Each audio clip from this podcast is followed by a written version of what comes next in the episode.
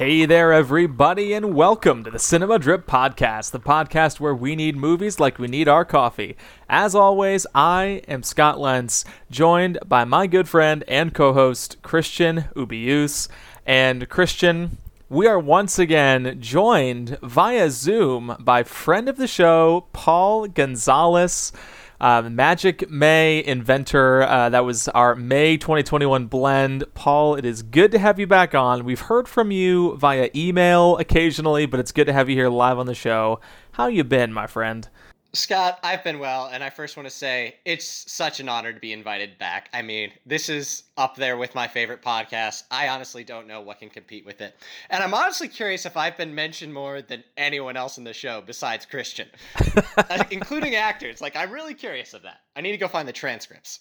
Paul, Paul Yoder has has been mentioned a couple times. It's true. We have two Pauls that we love here on Cinema Drip, and you guys duel for our affections. So right now, unfortunately for for our guy Paul Yoder, you're kind of out ahead, and now you're saying we're your favorite podcast out of like every podcast. So I mean, Paul Yoder's gonna have some catch up to do. Yeah, Paul Yoder's favorite podcast is probably his own. You know, listen to Authors Dozen, Paul Yoder's podcast. But Paul, we are glad that you're here, and we are, of course, continuing on to the final official episode of our Tom Cruise and Christopher McQuarrie blend of the month. Christian, it's been your month, so I'll turn it over to you to talk a little bit about where we've been and where we're going today. So we started off the blend by going into Top Gun Maverick, so a New Year release. Uh, from there, we went on to Edge of Tomorrow. Now, both of those are Christopher McQuarrie co-written. But today we're going to be looking at Mission Impossible Fallout, the last, the 2018 installment of Mission Impossible, the sixth movie in the franchise overall, and one that is still co written by Christopher McQuarrie and directed by him as well. I, I will get into some major players, but overall, before we, we delve into that, what is our relationship to the Mission Impossible franchise? And also, let me let me preface that by saying I have done a very good job this month. This has been a very good month for us. this this has been a pretty good month for us, Scott, and there's no you cannot deny it. Christian, if there's anything you love to do, it's to plan good months and then talk about how much you enjoy putting together months because I take risks and give us weird movies to talk about, and then you pick safe movies. And I'll always respect it because it leads to great conversations, but you love to shout yourself out. Let's let's see some risky choices next time you're in charge, pal. We'll see. We'll see who continues to be the champ. I chose Moonfall. That's fair. You did choose Moonfall. Paul Paul, did you see Moonfall after we discussed it on the show? I did not be did I unfortunately did not see Moonfall, but I really want to now because Christian was like, it was the worst movie I ever saw, but I still enjoyed the theater experience. It was uh, it was okay, look. It's like have you seen Venom Let There Be Carnage? Like objectively not a good movie, but so fun. Scott, where would you put it up there with Suicide Squad? That's my question. Well, the original Suicide Squad is quite disappointing. I haven't seen it since I saw it in theaters, and I would I would put Moonfall a, a touch below it, but in, in terms of sheer like objective quality, like things that are well done about the movie, it might be on a lower rung on the ladder. But in terms of like like Schadenfreude, maybe not Schadenfreude, but like crazy pleasure you derive from how insane the movie is, it might surpass Suicide Squad because Suicide Squad is pretty bland and that's one of its biggest sins. Whereas Moonfall goes completely off into its own realm of insanity and you kind of got to respect it after a certain point. So maybe it's worth a Redbox rental, get some friends over, enjoy some adult beverages and report back to us with your findings, Paul. But of course, we're here to talk Mission Impossible and I'm glad that we have this particular collection of, of gentlemen on the show because we all have different relationships to this franchise.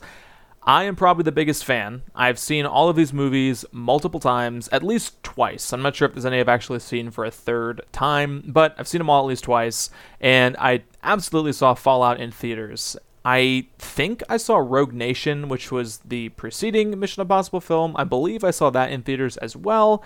I'm just not exactly sure. I sometimes forget where I jump on the train with some of these franchises. Christian, you have a little bit less of a connection to these movies than me, but you've been doing your homework, it seems like. So I saw, I, I want to say I saw Ghost Protocol on a bus. So of all the bus movies I've mentioned, this goes. Pro- I definitely remember the sandstorm scene from the bus. L- much later during quarantine, I saw the first one and I fell asleep like 15 minutes into the second one, and then uh, uh, I know that I've seen Rogue Nation in theaters.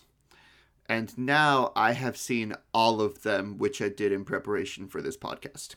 And Paul, you have even less of a connection to these movies, which is That is correct, Scott. This is the first Mission Impossible movie that I've seen. Hopefully, people are not ripping out their earbuds when I say that. Uh, you know, Paul, really, it's just it's a loss for you because this franchise is kind of crazy in terms of the the ongoing quality, at least in common commonly held opinions. Most people tend to like these movies, so you, you got some catching up to do, and I'm I'm curious to see your thoughts on Fallout because while the Mission Impossible movies tend to be separated from one another except for the presence of Ethan Hunt and some of the supporting cast. This one actually has some connective tissue to Rogue Nation, which came before it, as well as a couple of other movies in the franchise. So I'm curious to see if that helped or hurt your experience. I mean, maybe not helped because you're not familiar, but if it hurt your experience at all watching the movie. So coming in a lot of different perspectives on Fallout, and I'm excited to get into it with you guys. But Christian, what else do you want us to cover before we uh, get into our review? So, written and directed by Christopher McQuarrie. Uh, I want to shout out the producers. Produced by Tom Cruise, and I think all of them have been co produced by him. Also produced by J.J. Abrams, who I did not know this until I saw it, directed Ghost Protocol. Or he directed I mean- Mission Impossible 3. Oh, frick, yeah, he directed Mission Impossible 3, which I am a big fan of. And and I'll, I'll, I'll probably ask you, Scott, for your rankings later when we get into the review. Uh, Christopher McQuarrie co-produces also. Jake Myers co-producer. Now it stars Tom Cruise. We get Henry Cavill, Ving Rhames, Simon Pegg, Rebecca Ferguson, Sean Harris, Angela Bassett, Michelle Monaghan, Alec Baldwin. The the cast is stacked, and it the the the story. eh, to be very blunt, the Rogue Nation called the Syndicate of the last movie has split off into a smaller and deadlier force called the Apostles, who are trying to set off a nuke two nuclear bombs in Kashmir to pollute the water supplies and starve one third of the world's population. And it is up to Ethan Hunt and friends to stop them. Ethan Hunt and friends. you make it sound like a like a traveling children's entertainment group. It's it's Ethan Hunt and friends. There's someone playing with puppets. Some felt is probably involved. Am I missing anything, or do we want to head straight into the review and your opening question? The only thing that I would mention is that Fallout was one of the most successful movies in the franchise, both from a critical and commercial perspective. Obviously, the budgets grow as the movies go on.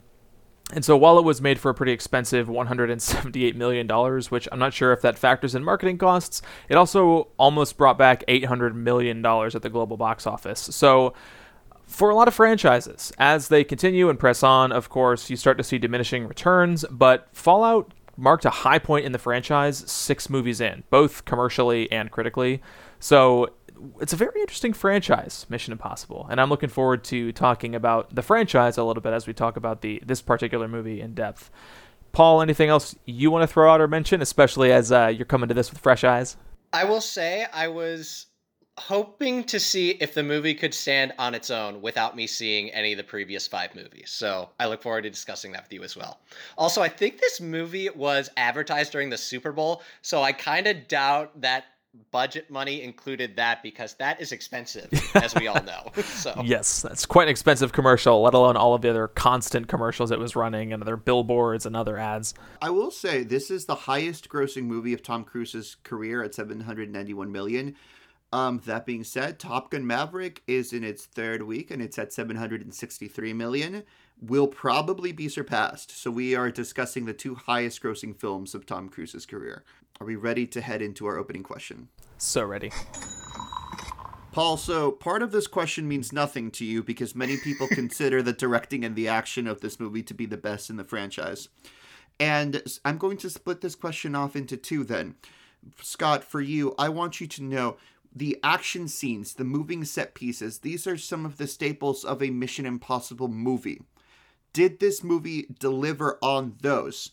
And for you, Paul, what do you think the staples of a Mission Impossible movie are based on this movie? And did it deliver on the expectations it set as you jump in six movies later?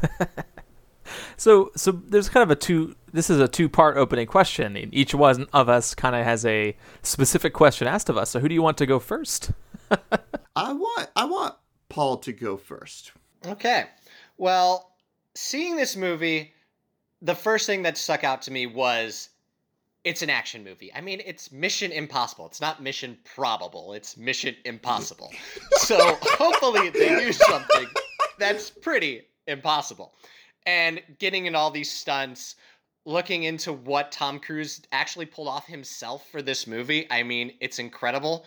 Yeah, it's a staple of it is the action of it. That was my main takeaway watching this film. So, so what if when if you were to see another Mission Impossible movie, what would you want to get out of it based on what you've seen here? I kind of hope I see Tom Cruise skydive into a volcano or something because that's the only thing that could top it. Like I want to see him do something incredible. I mean, it's if it doesn't top this, which Scott's told me like this movie's up to the best. Don't get me wrong, I want to go see what led up to this to get more of the story, but I'm like, dang, I hope they don't peak out here. So Scott, what about you?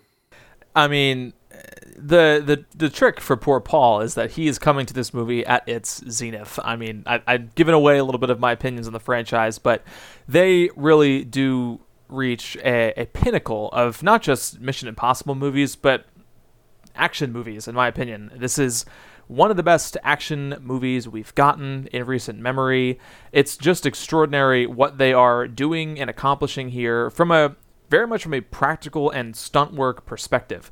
Uh, a lot of commitment here, both from Tom Cruise himself and the other actors and the, the stunt performers involved, to create these incredible set pieces that are pretty relentless as this movie goes on. It, it goes from set piece to set piece pretty quickly, and the downtime in between is fairly low.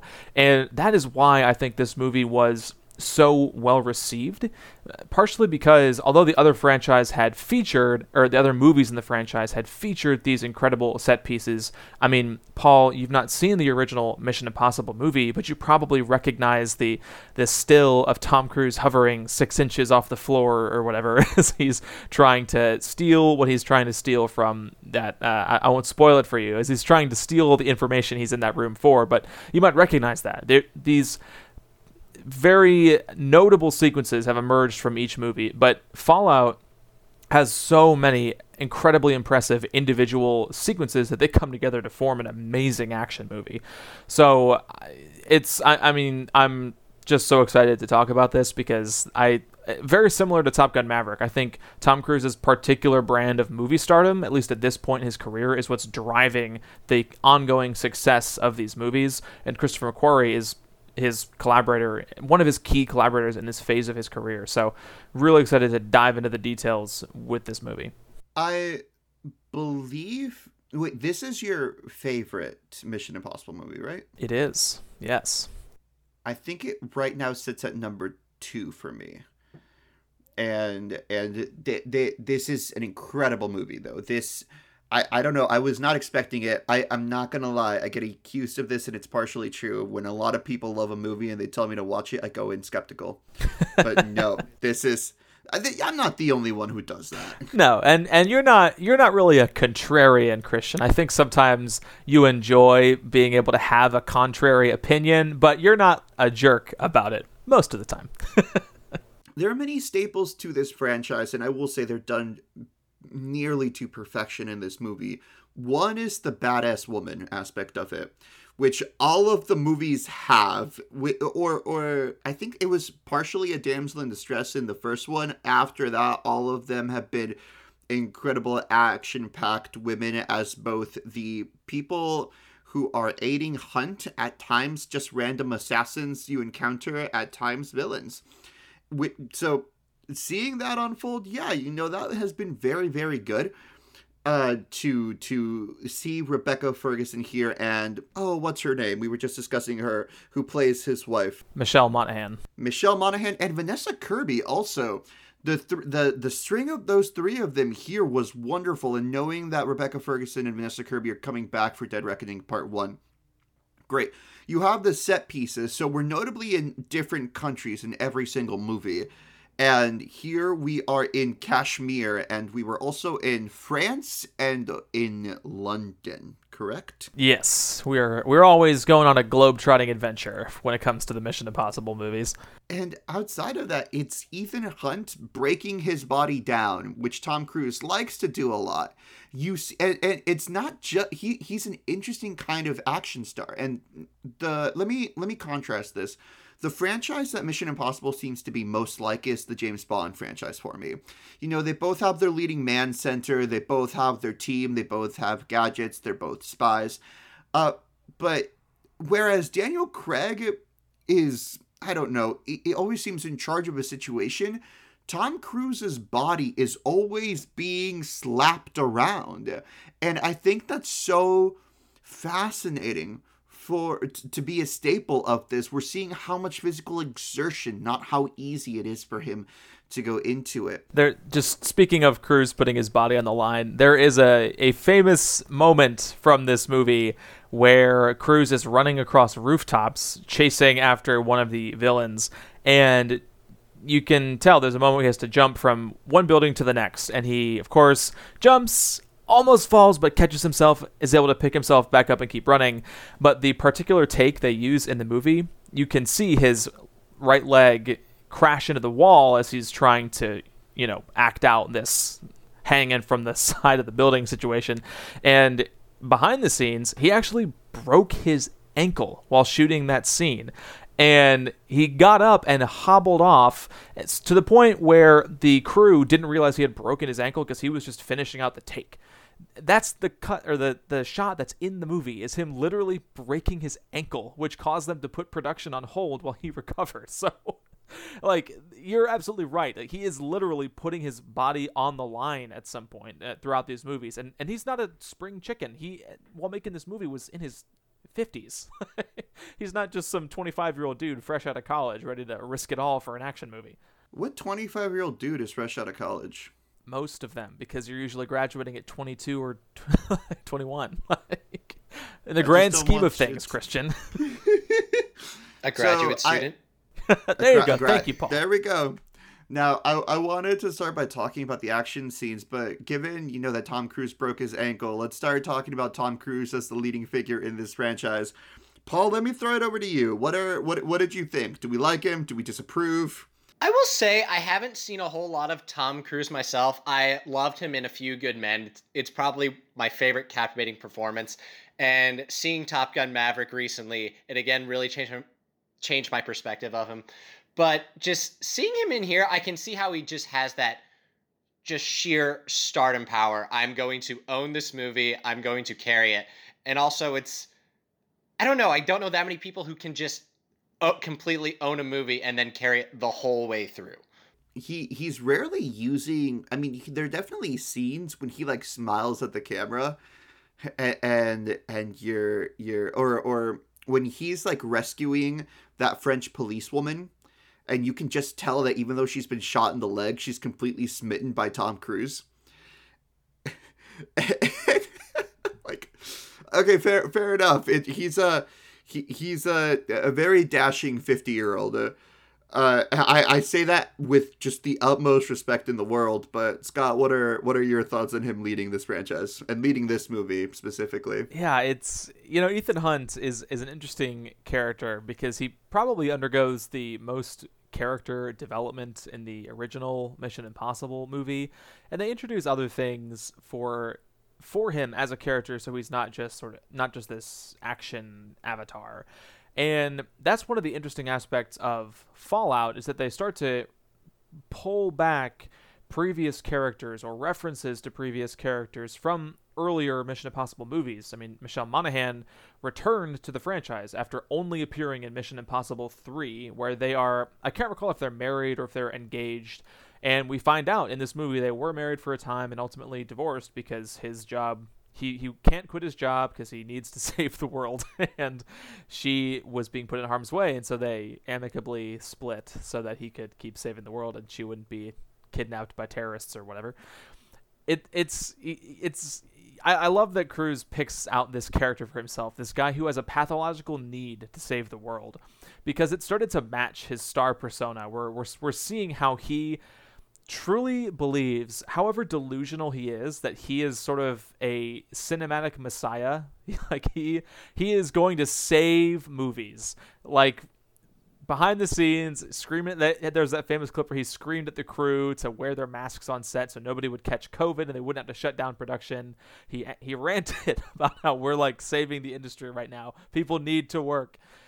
He appears getting an honorary Palme d'Or for Top Gun Maverick a sequel 35 years in the making to this big 80s action movie. Like he's just such an outsized persona and exactly like Paul said, he's one of the few people who can still open a movie who really possesses that ineffable star quality that you know, these days is often associated with characters. As much as I love Robert Pattinson and love him as Bruce Wayne, most people were going to see the Batman even if it was a different actor in that role. But people will go see most movies if Tom Cruise is in it. It can be him living, dying, and repeating in a sci fi action movie, him as a secret agent, him as a Navy fighter pilot, anything. People still love to go see Tom Cruise do crazy stunts in a movie. And he's only getting more insane as, as, the action as far as the action goes as he gets older, which just builds my respect for him as a at least as a movie star. I know he's got a complicated personal life, but in terms of his screen performances, I I can't resist the guy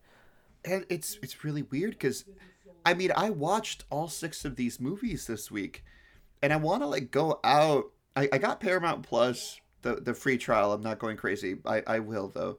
Probably i don't know. I'm, I'm just insane. And i they have an entire like tom cruise subsection because paramount has been involved with tom cruise so much over the years that i'm thinking yeah i i there are worse ways to spend my week than just going through and checking off these Tom Cruise movies, which very very rarely disappoint. So okay, with with that, let's talk action. We are in three different locations. We're in London, we're in France, we're in and I, I, am only saying France because I don't know what specific part of France, and then we're sure in Kashmir. Paris. The, there's some shots with the Eiffel Tower in the background. I think, yeah.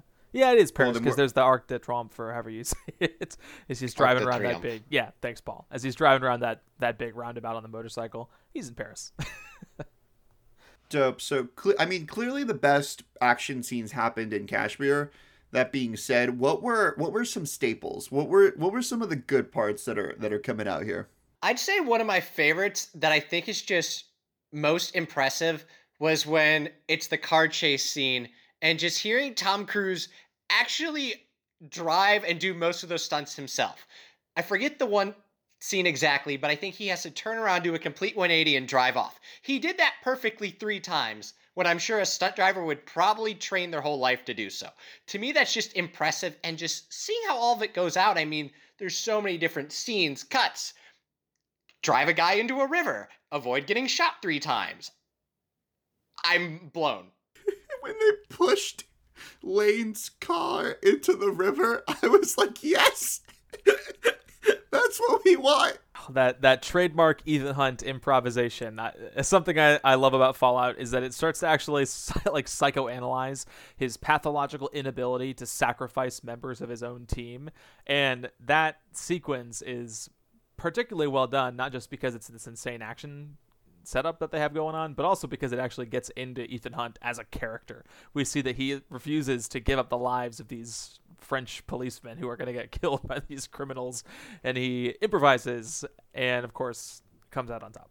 When he is in Paris, or no, no, no, this is London. I think this is London, and he is being guided by Benji to where Lane has left and he's running across this building and he tells him to take a right but in the right is like a is a cement wall and then he's like no take a left and he needs to jump off the building and everyone's looking at him and it just like the camera rests on his face because you can tell he's had to jump across buildings a lot and has hurt himself a lot and then he goes and jumps. Oh that's wonderful to me. It's not even an action scene. It's just like a yeah this this this man needs like a vacation yeah, I mean that's what's that's what's difficult in talking about you know favorite action sequences in this movie because there's so many. It's really defined by the setting.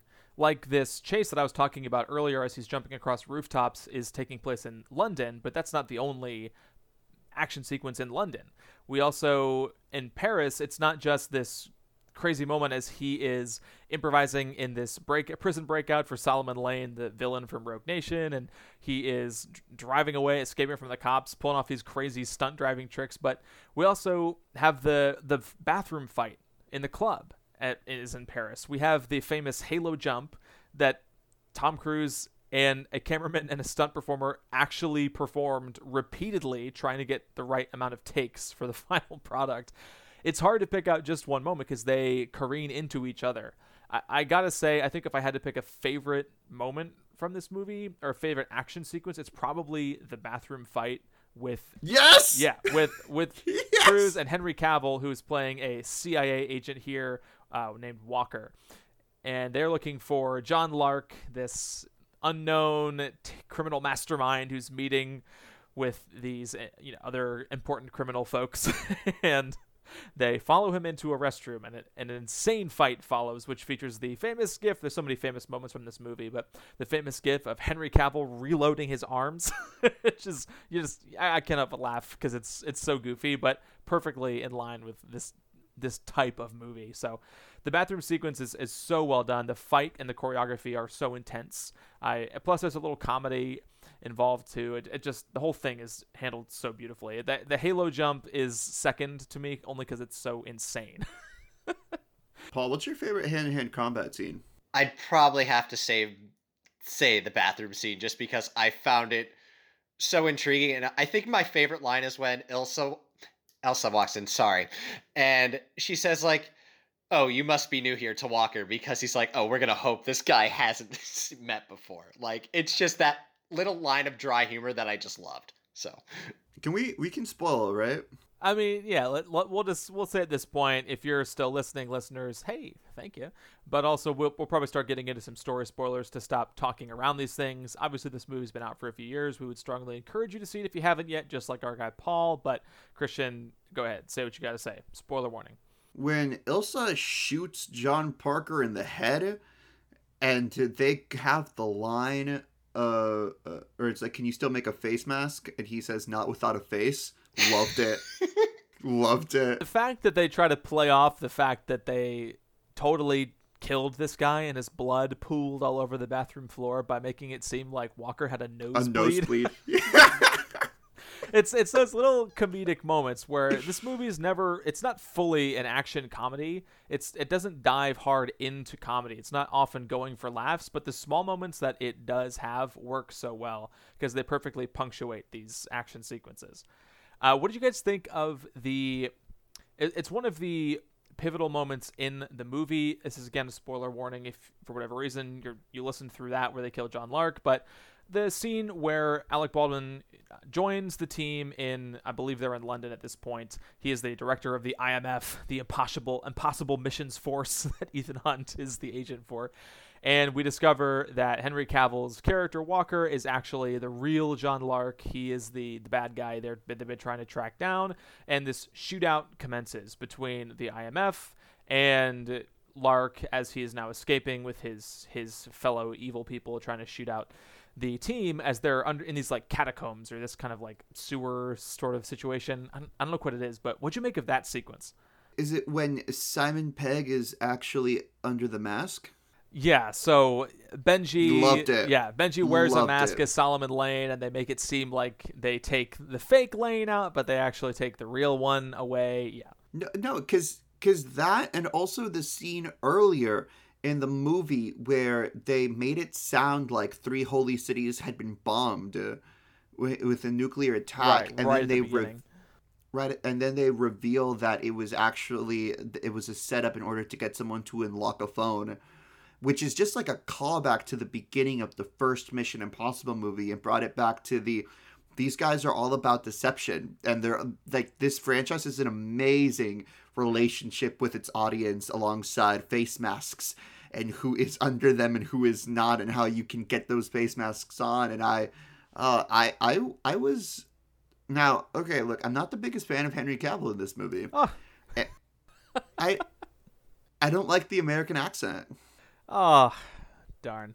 I mean, accent. are you gonna die on that hill that his American accent's incredible? No, I don't, I don't. I don't know if it's incredible. I just didn't really notice any moments where I was like, "Ah, Cavill, you Brit, you can't hide from me." Paul, did you notice anything weird? I thought he did a good American accent. I did like his mustache. Famously CGI'd out of the Justice League reshoots for that poor haunted movie. I, I I enjoyed it. I enjoyed the scenes where he is fighting them. I enjoyed it when you didn't know which members of the CIA were apostles or not. So just there, there's a good amount of tension and deception, and and you you think they're going to go left, but they actually go right several moments in this movie. Yeah. Paul, I am curious because you're new to the franchise. There are a lot of these moments that are either they're callbacks to earlier movies or they're continuations. Like, for example, there's there's always a dramatic face mask removal. It happens in every single movie. In this movie it happens twice. like it happens commonly. And deception, like Christian is saying, is such a, a key aspect of these movies because they, they tend to walk a line between being spy films and action, just straight up, you know, action thriller films. And so I'm curious, do you do you I guess do you feel drawn to some of these elements? Like do they stand out to you as oh, this like this uh, stand out to you as making these movie this movie unique in comparison to other franchise movies or did you feel like ah, you know, I kind of wish I'd seen the other ones to pick up on some of this stuff? Well, I think the movie did stand on its own, which I'm happy about. Um, I will say, I think I foresaw Walker being the bad guy. I don't know if it's just because I've seen so much of Sherlock Holmes or because I'm a skeptic, because I'm a magician, but I'm like, no, he's the bad guy. He has facial hair. You never trust people with facial hair, in the age of television, at least. It's a good thing I shaved today. Not that I grow much facial hair anyway. I have facial hair, so that's Paul. This is this is an important question to, right now. Who's your favorite out of Ethan Hunt's support team? I think I'd side with Benji because I think I find him the most relatable when Ethan Hunt's like, "Oh yeah, Benji's gonna stay behind." He's like, "Why am I gonna stay behind? Like, I don't want to do this." he has to do all the ones like, "Oh no, I'm actually at risk here." Meanwhile, Luther's like, "Yeah, I'm gonna do some cool things now and then," which he does back Ethan up a lot later in the film, as we see, like talking around. But I'm like, I think I'd pick Benji. Benji and Luther have been decent mainstays. So Benji started off, I think, in MI3, and Luther has been there since the very beginning. Yeah. Outside of Ethan Hunt, the only one. Ving Rhames, unfortunately, has not had the A-list staying power uh, for the duration of his career, but he has been involved in this franchise in every single movie. So this is the one, the one great thing he's still got going. Although obviously his his heyday was probably I'm not super familiar with his career, but you know 90s, 2000s when this franchise was starting. But thankfully he's still around, and it's always good to see him back as Luther. Uh, Scott, kind of same question to you. Who do you, who do you like, and who are you happy that's still there? I mean, this is this is tough. Partially because I- as much as I enjoy this franchise, uh, I'm not like a fanatical devotee, so I don't know like like I can't remember the best Luther moments from Mission Impossible 2 or the best Benji scenes from Mission Impossible 3 after he's introduced. So it's it is hard to say because even though I've seen all these movies, I, I sort of have a similar connection to everybody involved. I, I, I am torn between Benji because I, I do love a good Simon Pegg performance and Rebecca Ferguson as Ilsa. Uh, this is her second Mission Impossible movie, and she is an excellent foil to Ethan Hunt. Ilsa is a another spy who used to be involved with Solomon Lane's terrorist organization, but was a double agent who is now trying to get out of her debt with the Brits as well and MI6. So very complicated situation for her across the these movies, but she is a, a very fascinating foil to Hunt as somebody whose morals are a little bit more gray and of course, because Tom Cruise wins often in his movies and plays morally upright people, or at least maverick style people who are committed to their way, you know, their way or the highway, they are a good match for each other, where she's able to question his devotion and his commitment, and often it ends up in him reaffirming his commitment to his team, to his people, and, and fighting to save their lives. And he risks his life for her multiple times. So I really do love her performance here. It's it's we talked about Emily Blunt during our Edge of Tomorrow review and how it was fun to see her in a big breakout action role.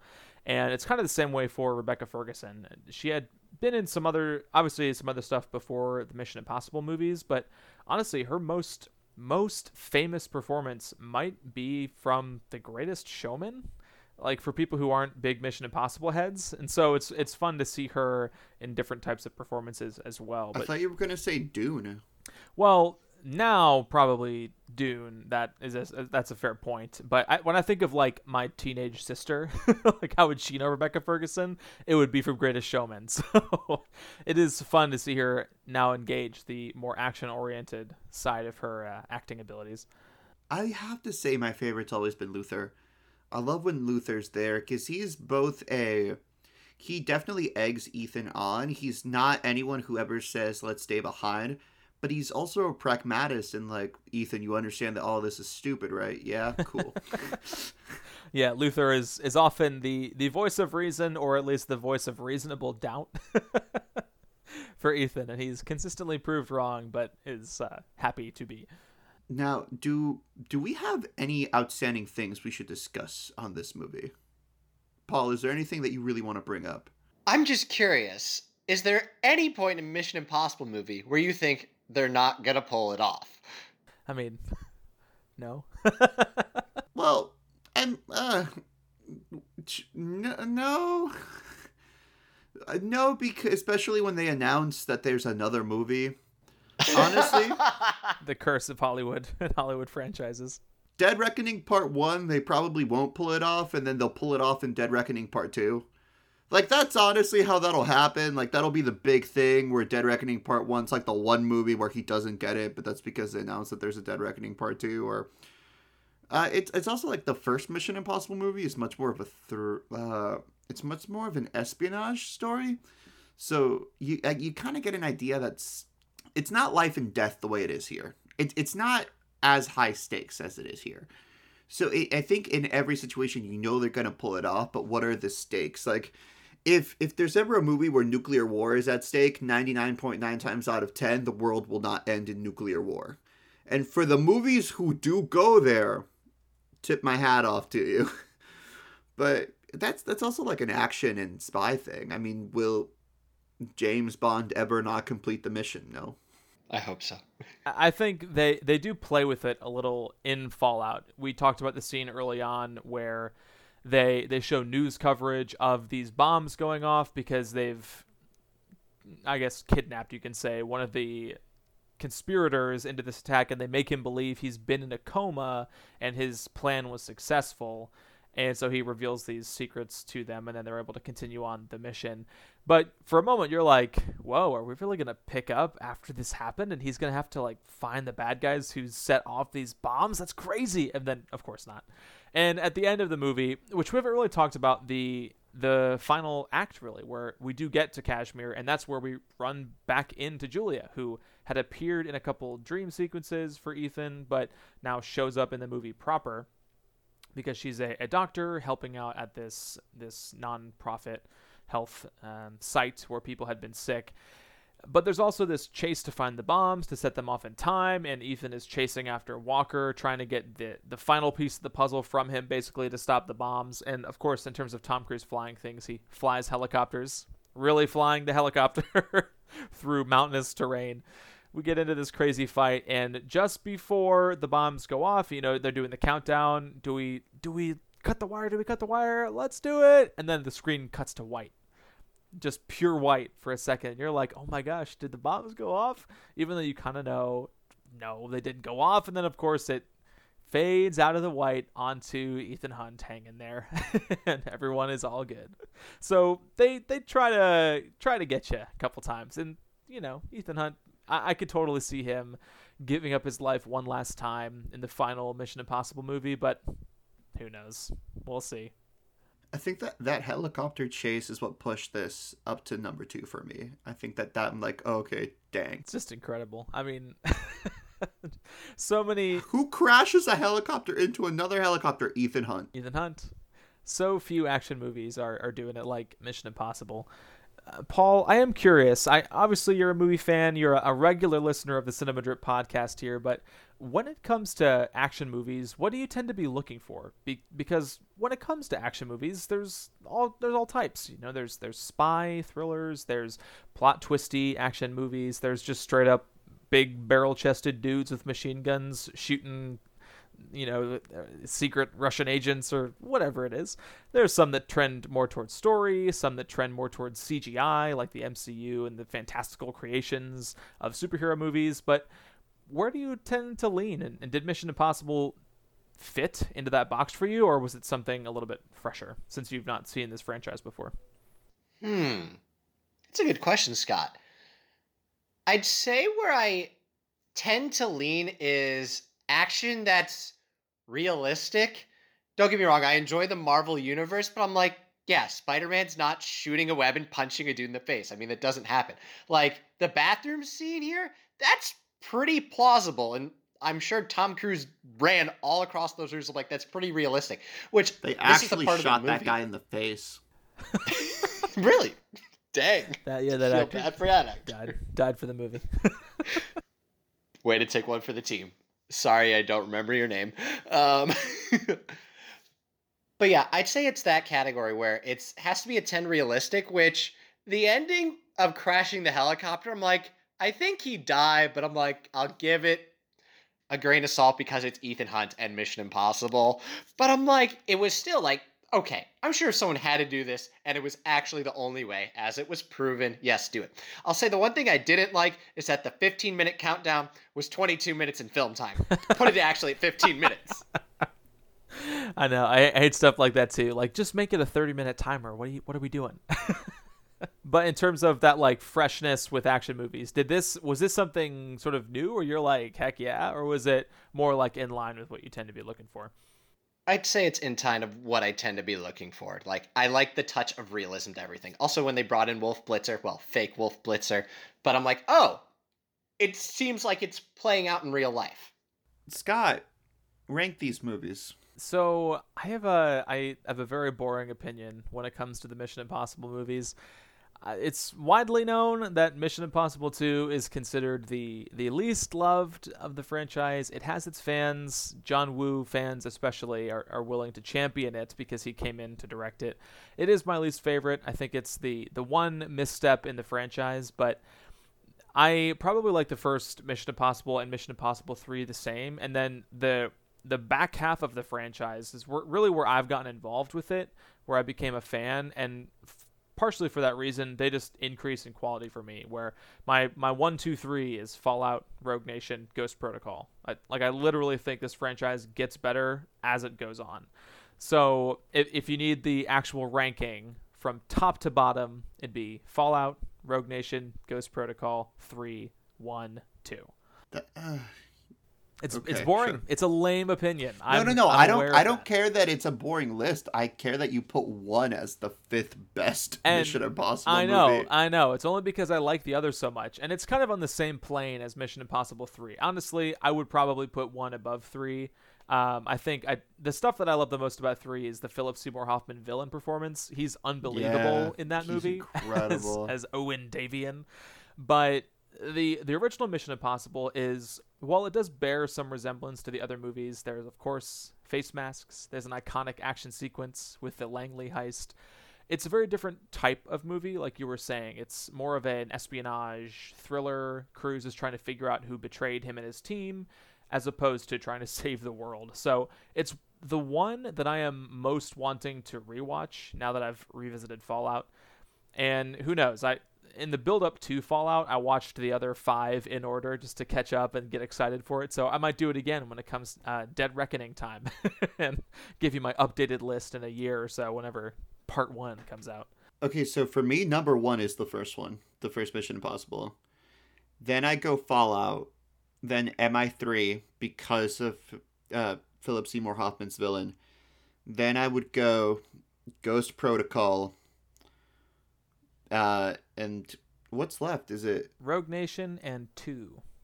I would put Rogue Nation under Ghost Protocol, and then two. And I get it. I do like Rogue Nation, like, and I, I, you know, two is not a bad movie. It's just not. It's not what you want. with that, we're done with the review. We did it. Paul, I gotta ask. It, it does sound like you come out favorably on this movie. How how enthusiastic would you be in recommending it to uh, to a friend or another listener who hasn't seen it, just like you hadn't? I would definitely recommend this to a listener. Perhaps maybe see a few more movies beforehand, so you're not going in blind. But I will say the movie did stand on its own, which I think just I think it does well to Christopher McQuarrie, who directed it, to make it stand on its own as well. So. Are we ready for some awards? We sure are. As listeners of the show will know, we always give out our awards at the end of each blend of the month, chosen by the person who curated, so Christian will be in charge this time, just as we reflect on our Tom Cruise and McQuarrie blend of the month. And then stick around because we'll talk about next week's episode. But, Christian, I now pass it to you to guide us through the awards. Starting off, what is our favorite non Tom Cruise performance from these three movies? Paul. I will say, I think my favorite non Tom Cruise performance was by Emily Blunt in Edge of Tomorrow. Just a seeing her wield that sword and go through all of this, but even just the sheer believability that she showed in Tom Cruise's character. I'm forgetting his name. That's so Cage. bad. Kate, yes. Um, but just seeing that, I just was really captivated by her performance and what she did and how she co-starred in him, co-starred with him. That's probably the right phrase. Whatever it is. Now I'm gonna go ahead and agree with you. Emily Blunt is is my favorite. Scott, do you have a differing opinion? I I mean I'm trying to be a little bit different here, a little bit controversial because there's so many lovable supporting characters in these movies, but the fact of the matter is that Cruise is often the gravitational center of these movies, and the one who goes toe to toe with him the best is Emily Blunt in Edge of Tomorrow, at least from the three movies that we chose. So I was thinking about maybe throwing in Glen Powell from Top Gun Maverick or throwing out maybe Rebecca Ferguson because I do love her in these movie in the Mission Impossible movies. But I'm I'm with you guys. I think Emily Blunt is the the best Cruise co-star that we got during this this particular blend. Amazing. So with that, what's the best Tom Cruise performance from these three movies? Uh, Scott, let's start with you this time. I did go last, so now I'll go first. I, in thinking about this, think there's definitely things to commend about each of these performances, but I'm going to go with Top Gun Maverick. And it might be a little recency bias, but like we talked about on that show, I think that Cruise gets to actually dive into some some deeply human moments. He gets to plumb his emotional depths, which this phase of career is often focused on the craziest, most wild action stunt he can pull off. And the fact that he does that in Top Gun Maverick while also giving us some genuine emotional resonance, I had to go with Maverick as my favorite performance of his from this blend. Paul, what about you?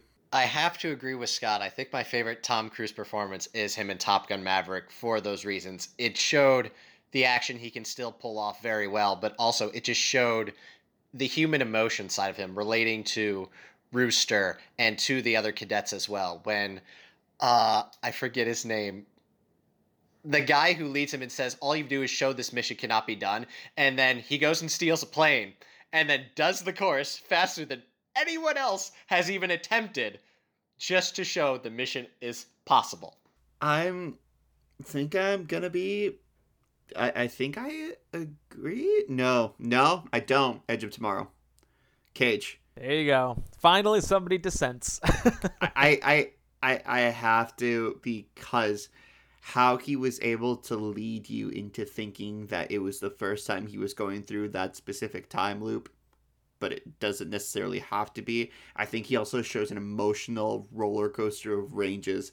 He really develops his character very well as, as a, a, pathetic loser to someone who is caring for um character. So yes I'm, I'm I will say he showed the the best acting chops I think in Edge of Tomorrow. And now this this next movie, this next category, I mean, is is interesting. But what would you say is the best McQuarrie Cruise production, aka Best Picture? For me, I I love all of these movies. Edge of Tomorrow, unfortunately, is coming in third place for me, and I was really torn between Maverick and Fallout because I think they are both exceptional and in this phase of Cruise's career where he is committed to big screen theatrical experiences, pulling off crazy stunts, and still telling great stories to audiences who paid good money to see him up there on that giant Cinemark screen. I was hard pressed between the two, and ultimately I am going to go with Fallout. I I just think it's the zenith of the Mission Impossible franchise thus far. It's got an unbelievable string of action sequences back to back to back where essentially no moment in that movie that's happening as an action scene fails. Maybe you can find some qualms, or some lulls in the action to be a little bit uh, lesser when compared to the action, but I just think that movie it has the the fewest gaps, fewest holes to plug. Uh, Maverick is excellent as well. I ranted and raved about it on this show, but Fallout still my number one. Paul, what about you? Scott, I'm going to disagree with you. I think Top Gun Maverick is the superior film here. I think I put it above Fallout and Edge of Tomorrow. I think I'd put Edge of Tomorrow above Fallout, honestly, mainly because I found the story so intriguing because it was such a different and unique perspective on the time loop aspect of it. But Top Gun Maverick, I'm just sitting there, I'm like, this is everything I want in a movie. And for a split second there, I thought they were going to kill off Maverick. And I'm like, there's no way. But I'm like, they made me think something else was going to happen. And then they still saved the day, which you would expect in every movie. So I loved everything that movie was able to put together and the sound effects. Three for me is Maverick. Two for me is Fallout. One for me has to be Edge of Tomorrow. Because I think that the story and the action go hand in hand the best in that movie. Look at us, guys. We were so in agreement, and now we've all chosen a different movie for our best picture here. Love what you want, the though. diversity of thought. Way to go, guys. With that, that ends our Christopher McQuarrie Tom Cruise blend of the month, except for one thing. Yes. So next week we will be straying from Cruise and McQuarrie as much as we love them here on the Cinema Drip podcast, and we will be talking about some other notable actor and director or writer duos. So Christian, you discussed th- what this episode would be during last week's show, but go ahead and refresh the listeners what is coming up next week. Next week, we're going to be doing something slightly different. We're going to be choosing our favorite behind the camera, in front of the camera collaborations, whether that be actor director or actor writer. And so we're going to be choosing people who have at least three movies of congruence between them as a duo. So, uh, what are what are good examples of, of uh, Nora Ephron and Meg Ryan? Did did they get to make three movies? I think they did.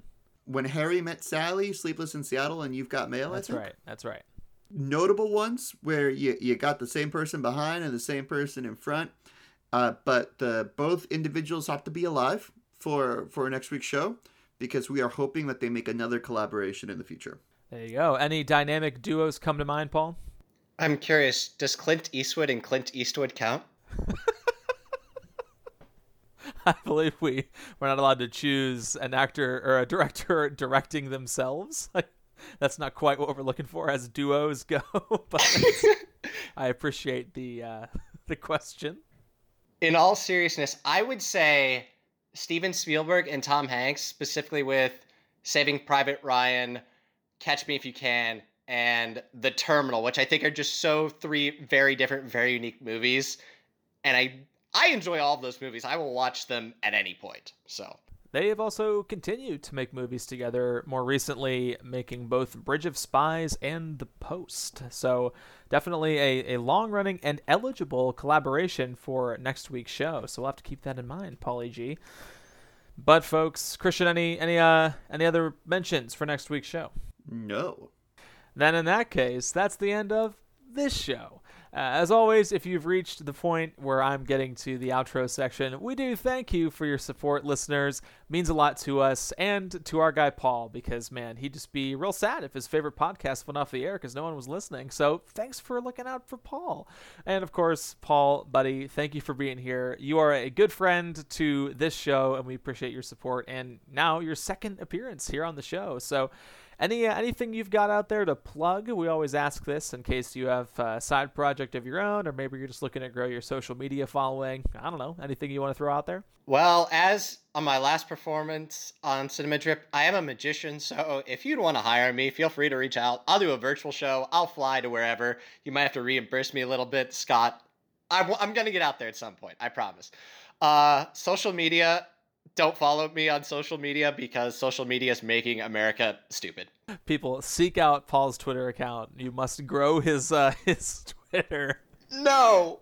Just kidding. Book him to be a magician at your birthday parties, your anniversary celebrations, your bar or bat mitzvahs or other religious celebrations. Uh, bring, bring our guy in. He's he's local to Ohio, but you know he can he can be booked anywhere apparently if he reimburses travel. Oh, but man, Paul, good to have you back. And of course, other listeners, not just our guy Paul, there are a few things that you can do to support the show moving forward. Number one, please do subscribe wherever you get your podcasts and leave us a rating and a review. Helps our tender egos to see those five star reviews coming in and also helps us reach new listeners as we grow our footing on each platform. You can also send us an email to cinemadrippodcast at gmail.com uh, where we are regularly accepting your feedback for things you would want us to discuss on the show. So, whether it's a movie that we missed during a particular blend of the month, an idea you have for a blend of the month, like Paul Gonzalez here, who suggested Magic May and then watched it come to life in May of 2021. We'd be happy to field your suggestions and hopefully see those come to fruition because we want to be making episodes that you want to listen to. So, any suggestions for us, send it to cinemadrippodcast at gmail.com. You can also follow the show and myself on Twitter and Christian on Instagram. And Christian and myself are both on Letterboxd, where we are regularly rating and reviewing the things that we're watching. Christian's been putting up some uh, some short reviews and ratings for the Mission Impossible movies. So if you want to complain about his his ranking for the franchise, you can go tell it to him on Letterboxd. Paul, are you on Letterboxd? Have I gotten to you yet? I'm sorry, Scott. You have not gotten to me on Letterboxd or coffee. I'll keep working on you. Yeah, Paul doesn't drink coffee. He's one of those people. So we don't need to get into that. This podcast might go a whole nother hour. But uh, Paul, again, thank you for being here. Folks out there, your mission, if you choose to accept it, is to subscribe to the Cinema Drip podcast and enjoy listening to us talk about movies because we sure do love to do it. And until next time, this has been the Cinema Drip podcast.